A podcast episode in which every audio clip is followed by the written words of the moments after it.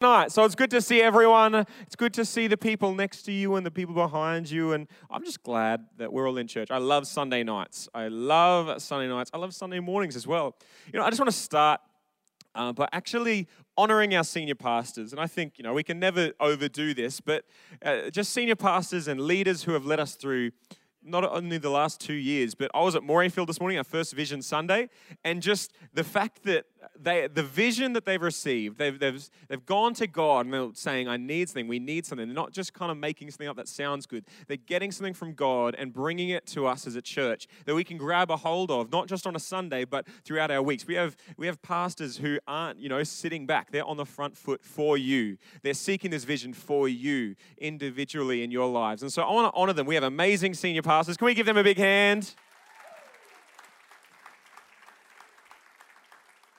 They are incredible. I love Emerge Church. It's a great church. All right, we're going to jump straight into the word tonight. We're going to read Matthew 5, verse 13 to 16. And uh, I'm going to read it in the New King James Version. I don't usually do that, but I read the other versions, and this one had the most punch. And so uh, I'm going to read New King James, uh, Matthew 5, verse 13 to 16. And it says this You are the salt of the earth, but if the salt loses its flavor, how shall it be seasoned? It is then good for nothing but to be thrown out and trampled underfoot by men. You are the light of the world. A city that is set on a hill cannot be hidden. Nor do they light a lamp and put it under a basket, but on a lampstand. And it gives light to all who are in the house. Let your light so shine before men that they may see your good works and glorify your Father in heaven. Amen. So, church, I read this verse, I read this passage, and it says that you are the salt of the earth. And then later in verse 14, it says, You are the light of the earth. And so, Jesus, right here, is saying to these people as he's speaking, and he's saying to us that we are the salt and we are the light. Everyone say, We are the salt, and say, We are the light. In other words, as you've already maybe seen, we are the flavor and we are the fire. We are the flavor and the fire. So the title of my message tonight is The Flavor and the Fire. Does anyone like a bit of flavor and fire? Sounds like a nice cook up. My, my mouth's watering already. I can taste it already. The flavor and the fire. Come on, we're going to pray right now before we speak. Lord, I just pray that everything I bring tonight, Lord, would just speak life into the lives of these, these people here, Father. Lord, I pray this wouldn't be anything of me, Lord, but it's all you, God. And as I speak just on being the, the salt and the light, Father, I pray that you would just start to fan the flames in our lives, Father. Lord, let us leave more passionate than we came in, Father. Let us leave this place on fire for you, God, just hungry for you and wanting you to move in our lives in a new way. In Jesus' name, amen. Amen. The flavor and the fire. The flavor and the fire. So, uh, I don't know if not everyone knows this. I'm walking around on stage pretty okay right now. But two weeks ago, on a Tuesday night, while I was playing basketball with some guys from church, we were in a, a bit of a social league there. I was playing basketball, and the ball went up into the air. It was like slow motion, it was like a movie. And I jumped and I tapped it, and it went into the air again. And I got com- the competitive spirit kicked in. I was like, I got to get it. I jump up again. I go to get the ball, and as I come down, I land on one of the opposing team's feet, and my knee goes crunch, and my left kneecap dislocates for a second, and then it goes straight back, in like I drop to the floor, and I was in a lot of pain. But I dislocated my knee two weeks ago. Uh, it was pretty minor. Uh, as you can see, I'm kind of walking around it now. I've been to the physio. They got exercises. First, you, have got to put your leg out, and then you tense the muscle, and you do different things. Uh, but I'm, I'm on the road to recovery. You know, the last time that I dislocated my knee was actually 10 years ago, I reckon. I was, it was either 2011 or 2012. It was a long time ago. I thought I'd left it in the past. I thought it wasn't going to happen again, and then it happened. But this one's minor, so it's okay. But 10 years ago, I was in school. We are doing a little like drill where you run to this line and then you plant your foot and then you run back this way and you plant your foot. And then I planted my foot and the knee once again, crunch out in recovery, wheelchaired out of there. But then it actually had happened one time before that. The first time that I dislocated my knee. Can you imagine? So now it's kind of like it's painful, but at least I know what happened. I know like that it was a dislocation. I know kind of the process. I'm familiar with it. The first time I was this poor kid. I reckon I was probably like 13 or 14, uh, and I was not like financially poor, Pastor Joe. It's okay. Uh, I was 13 or 14, and we're at school. Some of you know this story. We were playing Tiggy uh, with my brother and a bunch of his mates, and uh, I was chasing my brother. There's a fence there. He jumped it in athletic style. It was amazing. I jump it, also trying to be athletic. But then when I land, once again, third time, crunch, and my, my left knee went out. This time it wasn't as nice. Like I went out and stayed out for a while. And I was in shock because I'm going to get graphic with it, right? If you don't like this, like block your ears. But so, like I said, these, like, when I did it two weeks ago, I knew what had happened. As soon as it happened, I knew what had happened. That time, I was in a lot of pain. I didn't know what had happened, but I felt my knee. And where like your knee is, there was a dent there. And on then I felt the side of my knee, and there was my kneecap. Whoa, that doesn't belong there. But you know what? It's given me sermon illustration after sermon illustration, so I'll take it. Not again though, Lord. Three is enough. Three is enough. But that time, the first time it had happened, I was in a lot of pain, but I was it. Like I was the one trying to tag my brother Caleb. He's here. Uh, I'll try not to make you sound too bad. I've told this story before. I was on trying to tag him. So when I was on the ground in pain, ah, like I'm in so much pain, and then he's like, he didn't believe me. He's like, he's like, nah, you're faking it. You're faking it. And so he wouldn't come over, and I'm like in so much pain. He thought, I'm not that clever. I'm not that conniving. That's like a middle child kind of thing to do. I was the youngest child. Um, but eventually he he had compassion. Uh, look, the Lord's kindness led him to repentance, and he came over. And he helped me and he got me up and he sat me down on a bench and he's like, oh, there, there. And then he ran off and he kept playing Tiggy. And so the thing is, though, I understand. At the time, I didn't understand, but I understand. At that time, we were playing Tiggy. We're like in our teen years, there's all these other boys that are running around. There was a sense of urgency that he had. He needed to get back out there. If he stayed with me, he looked after me, someone's going to come find him. Like, you don't want to get tagged. That's, there's, there's a bit of urgency there. When you were a teenage boy, like at that moment, that is what mattered. Tiggy is what mattered. And so you might be wondering, what are you talking about this for, Jason? And I really feel tonight, as we talk about the flavor and the fire of God, that God is really calling us back to a time of urgency. There needs to be more urgency in our life. Just like in Tiggy, where even though I had dislocated my knee in this pain that I'd never felt before, my brother left me alone to go and play because there was one thing that mattered. We need to come back to a place where one thing matters, that nothing else matters. We need to have a sense of urgency where we seek God, and He is the only thing that matters. God is the only thing that matters. So, first we're going to look, we're going to start at the start. We're going to look at flavor. We're going to look at the salt. And so Matthew 5:13, let's read it again because it's so good. Matthew Matthew 5:13. Jesus is speaking and it says, "You are the salt of the earth. But if the salt loses its flavor, how shall it be seasoned? It is then good for nothing. You know, that's part of the reason why I chose the New King James Version, because it says good for nothing, and that hits hard. Every other one's like say something like it, but good for nothing is harsh. But to be thrown out and trampled underfoot by men.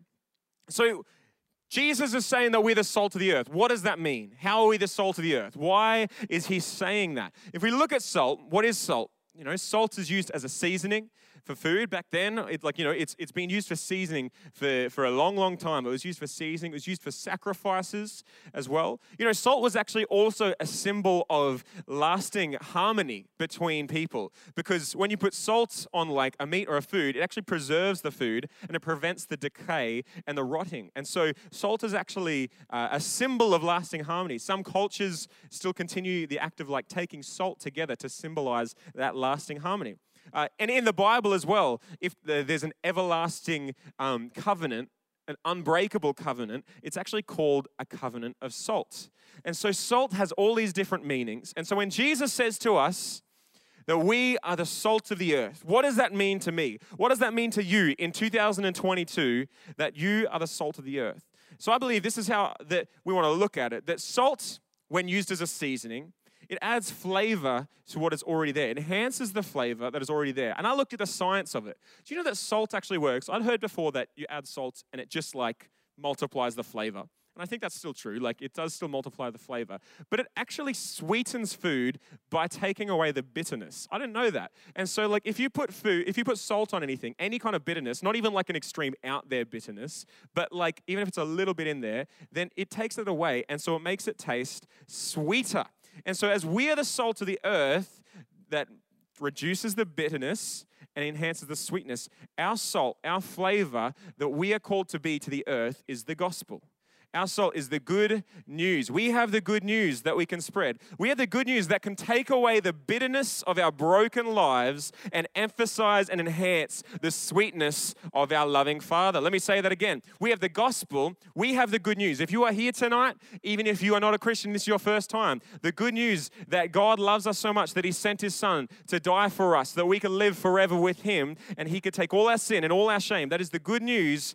And we have that good news that we can take that can take away the bitterness of our broken lives and emphasize and enhance the sweetness of our loving Father. And so we're called to be the salt of the earth. We're called to, to bring that flavor, bring the gospel into the earth. The power of the salt, the power of salt as a seasoning, is that you don't need a lot. You actually don't want a lot. Too much is actually going to be is actually going to ruin it. A little bit of salt is actually enough. And you know, when Jesus is speaking to his disciples, Pastor Joe was speaking about these, these guys that he had, that they lived life together. They did ministry together. Jesus talked with them closely, lived with them closely, taught them how to live. You know, he was then sending them out into all the world. They were in this small, they were kind of traveling within an area, but then the, then the commission, the Great Commission was to go out into all the earth, go into all the world. And so there wasn't that many of them to go out, like in the whole span of like the whole earth. There wasn't that many. But the good news is for you and for me, the good news for the disciples is that we don't need a lot. With salt, just a little bit has enough flavor, has enough power. The gospel, we don't need anything more than the gospel. We don't need the gospel and this and that and the other. We don't need any big show or anything like that. The gospel is enough. The gospel is enough. And we've been called to spread the good news. So this is what I'm talking about that I feel like God's calling us back to an urgency where only one thing matters. Where only one thing matters. That's Him and that's sharing the good news. That's sharing the gospel, loving Him and telling others that they are loved by Him as well. You know, in 2 Corinthians 2, verse 14 to 16, it says it in another way. It says, But thank God he has made us captives and continues to lead us along in Christ's triumphal procession. Now he uses us to spread the knowledge of Christ everywhere like a sweet perfume. Our lives are a Christ like fragrance rising up to God, but this fragrance is perceived differently by those who are being saved and by those who are perishing. So, this is important here. Our lives are a Christ like fragrance to people, but it's perceived, it's not always perceived the same way. In verse 16, it says, To those who are perishing, we are a dreadful smell of death and doom.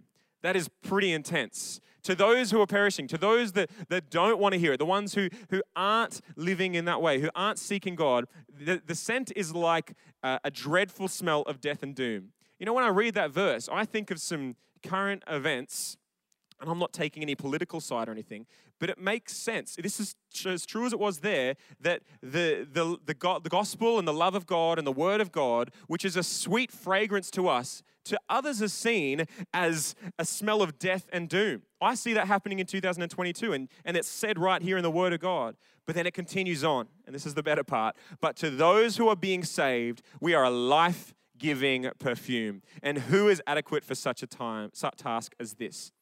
Not everyone will see the gospel the same way that we do, the same way that I do, the same way that you do. It is the good news. It is the best news. It is our hope. It is all we need, but not everyone's going to see it that way. But I want to encourage you tonight that as I call you to, a, to an urgency to, to share the gospel, to tell people, I want to tell you that even as you spread the gospel, even if you tell a hundred people, even if you talk to a hundred people and it's death and doom and horrible to them and they think you're the worst person ever, if you share it to one person, who to them it's a life giving perfume that is worth it. If you can change, if you can share it with someone and their eternity can be changed because of it, that is worth it. Not everyone we're going to speak to is going to just welcome us with open arms. But if we can be the salt to the earth, and if some people can take it in, if an eternity can be changed, that is worth it. And so, as it continues on in the verse, it actually speaks with those pretty heavy words that if salt loses its flavor, how shall it be seasoned? It is then good for nothing but to be thrown out and trampled underfoot by men. So I read that and I'm like, I don't want to lose my flavor. That's like the first thing I think. I was like, I don't want to be good for nothing. I definitely don't want God to think of me that way. So, how do we keep our flavor? How do we not lose our flavor? Because in this moment, Jesus goes as far to say that if we don't have flavor, we are good for nothing. That's harsh. So, uh, how do we not lose our flavor? You know, salt by itself, just if you have salt in a contained kind of area, salt can't lose its flavor. Salt can't lose its saltiness. By itself, salt will always be salty. The way that salt loses its flavor, how Jesus is talking about it, is when other compounds actually start getting added to it. And so, if you know salt is out in a, a, natural place and other compounds start getting mixed in with it, that's when salt starts to lose its potency and starts to lose its flavor. And it's the same thing with us by ourselves. If we were just kept in a bubble with our Bible and the gospel and God, it was a nice, pretty life, then it would be fine. But that's not how we live life. We have free will to go and do what we want. We have free will to go and watch whatever movies and Netflix and read whatever we want and put our whatever we want into our bodies uh, and into our eyes and into our ears, as Pastor Joe was saying. We do that and, and we do it we listen to things, we watch things. Not saying that everything is bad, but it's when those things start to come and pollute the, the, the God in our life, the gospel in our life, the good news in our life, that's when we start to lose our flavor. And I don't want to lose my flavor. As I'm reading this, as I'm preaching this, I'm challenged by this. What is in my life? What do I need to cut out? What do I need to remove to, to stop me from losing my flavor? I don't even want to lose this much of my flavor. I want to be at the full potency that God wants me to be. So, what is it in your lives? What are you taking in? What are you doing in your weeks? What are you listening to? What are you watching? What are you even just thinking about? What are your thoughts that you need to take a hold of and say, no, this isn't good. This is this is taking away from my flavor. This is taking away from what God wants to do in my life. And at the end of this service, we're going to have a, a ministry time, and I really believe that God's going to move in a powerful way. Um, just not because of what I say, but I really think that that like what I'm speaking about, that I think there's an urgency, there's a hunger as well that I think God wants to see from us. And whenever there's a hunger, God responds to that. And so part of that I'm going to give an opportunity for people who who feel like they just need a, take a big step. They feel like there's, there's, they've got no flavor right now. And they just want to come and just kneel and say, God, God, I just need your help. I need your help. Because some people are going to be a bit overwhelmed by that thought. They're, they're like, I've got more other stuff than salt in my life. And so as we come to that, we're going to have an opportunity. Romans 12, 2 kind of confirms this. And the Bible says it this way it says, Don't copy the behavior and customs of this world, but let God transform you into a new person by changing the way you think. Then you will learn to know God's will for you, which is good and pleasing and perfect. So, as we deny those things that are going to take away from the flavor of our lives, as we lean into our relationship with God, then God will transform us.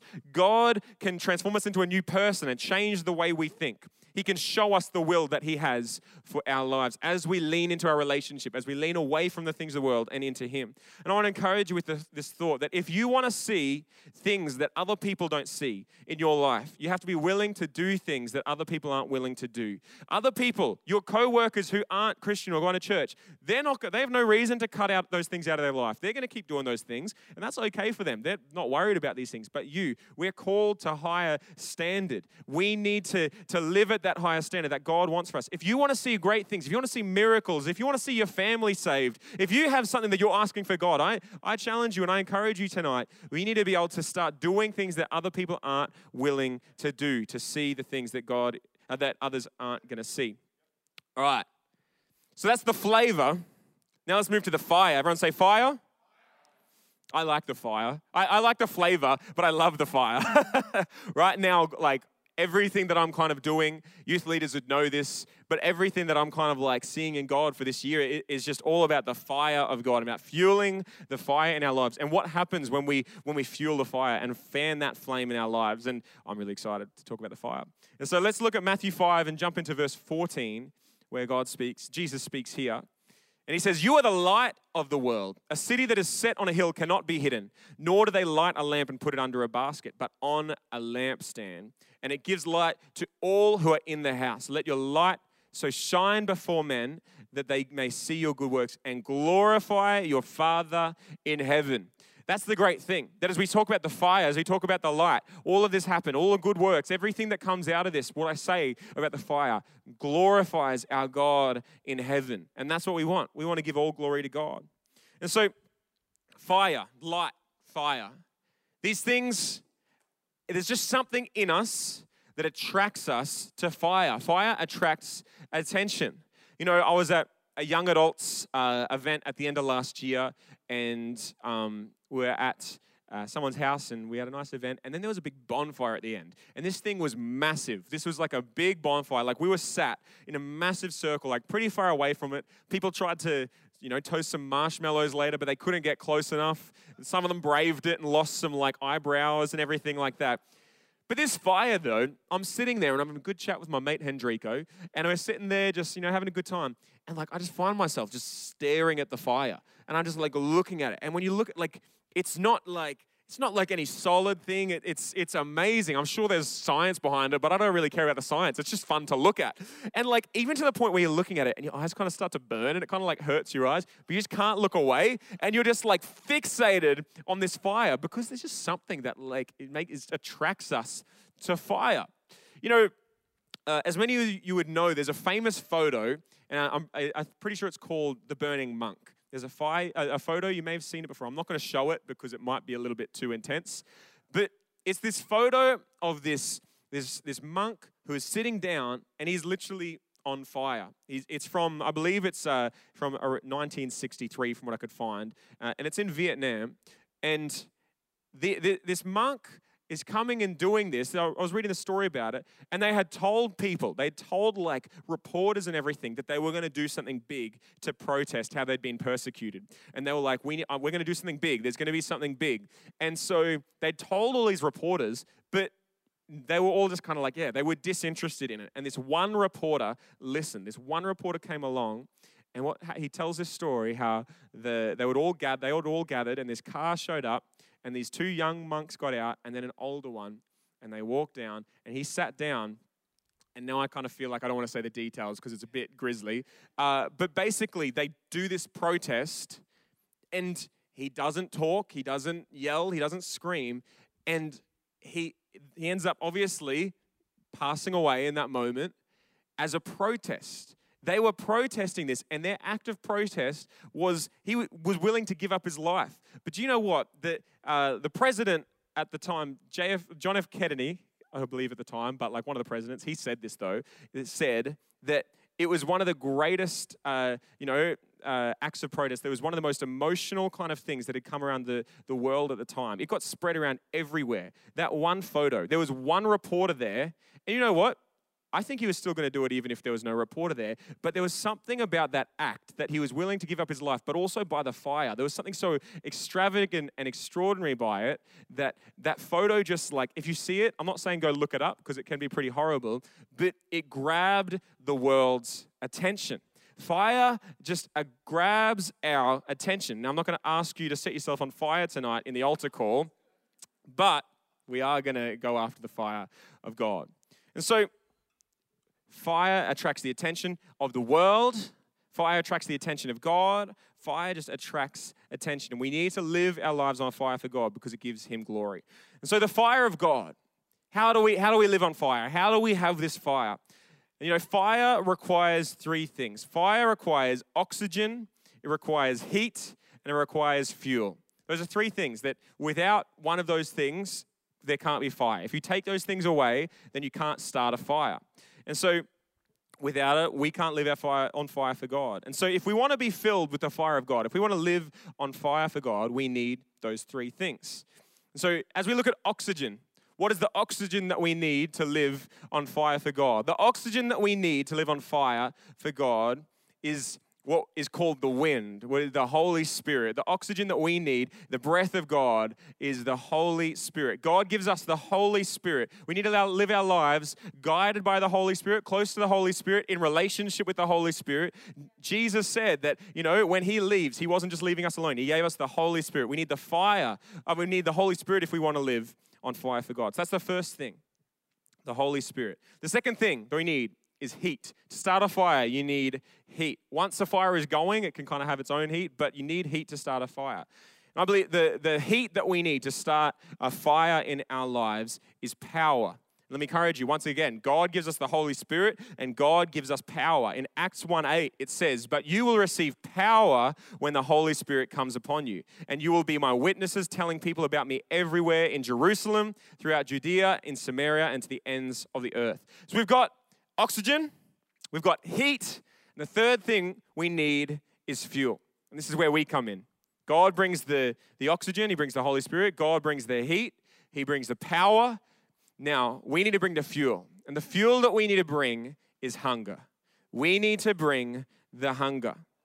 It is on us. And I really do feel so truly and honestly in my heart and in my spirit that this is a year that Emerge Church and Christians need to find a deeper hunger for the things of God. We need to find a hunger for word for the word of God, a hunger in worship, a hunger to see people saved. We can't just sit back anymore because we've asked someone to church once or twice. We need to be so hungry. God is calling us to a place of hunger. You know, I first found this, this thing, this hunger, in, in the holiday time, you know, over the holidays after Christmas and in that kind of gap. Um, you have a bit of time there. And I was thinking about the year, and I was thinking about youth, and I was thinking about, you know, our teams in church. And I was like, God, what do you want? And I just found myself in this place where, you know, I've had a relationship with God for long enough that I've like kind of gone through some ins and outs. We can kind of find ourselves in some cycles, and you know, sometimes you see the same things again. And then even now, like even pastoring kind of brings this element of um, you see the same things. Like a year is almost the same every year in some ways, and so I was finding this this element of kind of like repetitiveness almost. And I really just like had this this this desire. I was just like, God, I just want like I just want I just want more of you. And I didn't know where to start. I, I didn't know what to do. I was I didn't know what I was asking for. I didn't know where it was going, but there was just this real sense inside of me that I was like, God, I just want more of you. And you know what happened out of that? Out of that just little prayer, and I like I, I was like, is there a certain Bible verse to read? Is there like this great worship song to put on? But I was just actually driving in my car, and I was like, God, I like I don't know what to say. I don't know what to do, but I just want to find a deeper level of you. And you know what? It was that hunger in that moment and throughout what's happened over the, the past month and while. It started with that hunger. And what God's been doing in me, that He started to fan the flame in my life. He started to fuel the fire in my life. And I've started to see deeper levels of God, see God in a new way, start to see a new passion and a hunger for, for, for ministry, for my relationship with God. But it started with that little simple hunger. It wasn't a ritual. It wasn't any particular act, it was just that desire. And you know what? Anyone can have that desire. You don't need to do anything. You just need that true desire. And God feels it. You know, uh, the way I'll relate it back to what I want people to get to tonight is what, how old was I? Grade like eight, probably. I was probably in grade seven or eight. And when I was at a youth camp, and youth camps are, man, that's like the peak of hunger. Like, if you want to see hunger, you go to a youth camp.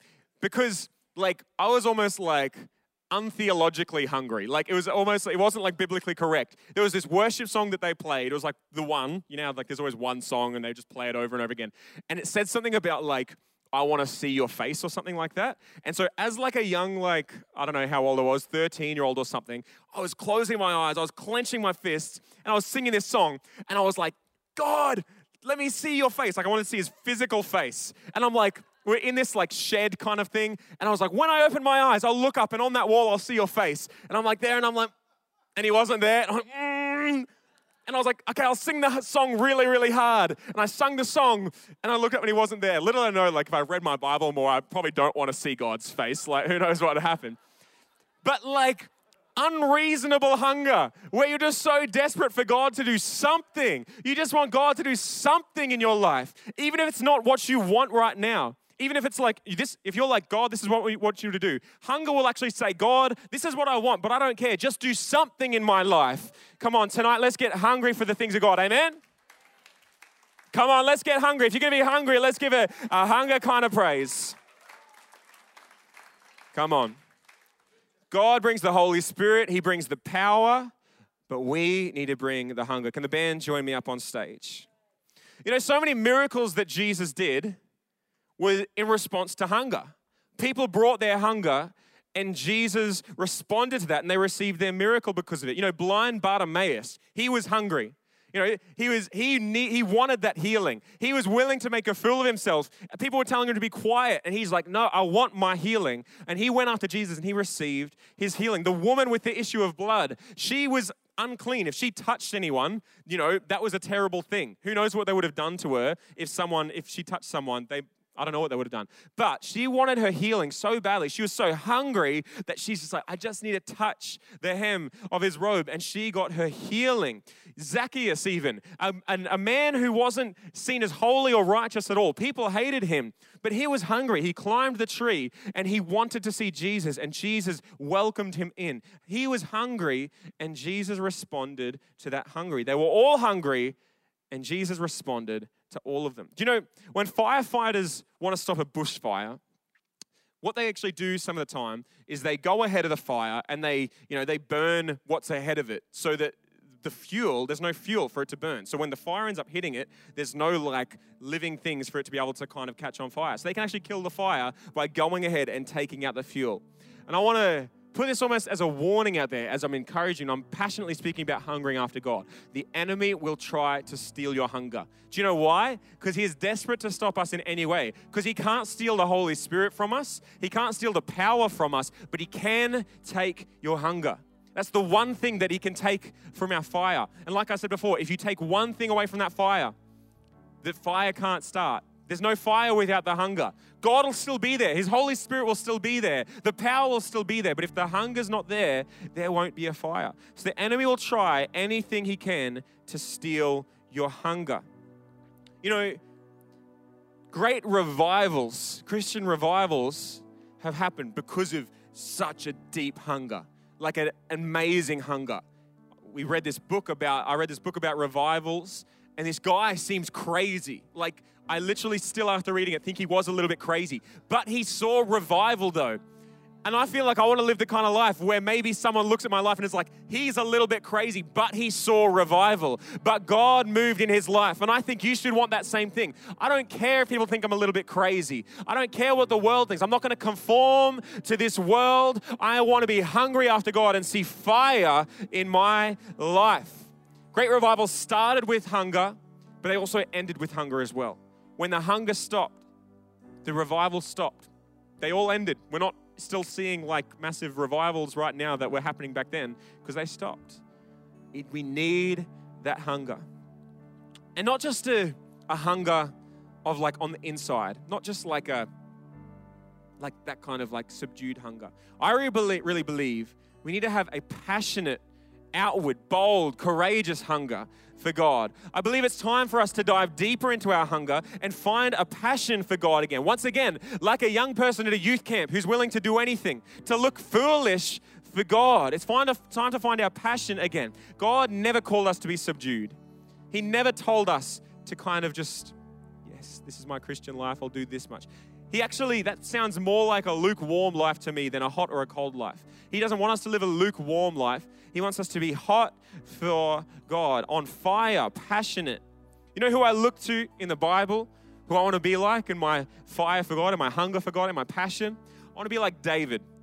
I want to be like David when the Ark of the Covenant came back. The presence of the Lord was back. The presence of, the, of God was there and he was willing to make himself look like a fool. He was willing to get undignified because God was there. Tonight, I want to ask you in your worship, in your workplace, in your priorities of what you're doing tomorrow morning when you wake up, are you willing to get so passionate and so hungry that you don't conform to the world, that you're willing to look like a, a little bit of a fool? I'm not telling you to go out and actually be fools, but let's not be held back by those kind of thoughts that come into our head. The enemy puts those thoughts into our head. The enemy tries to hold us back. Don't be held back.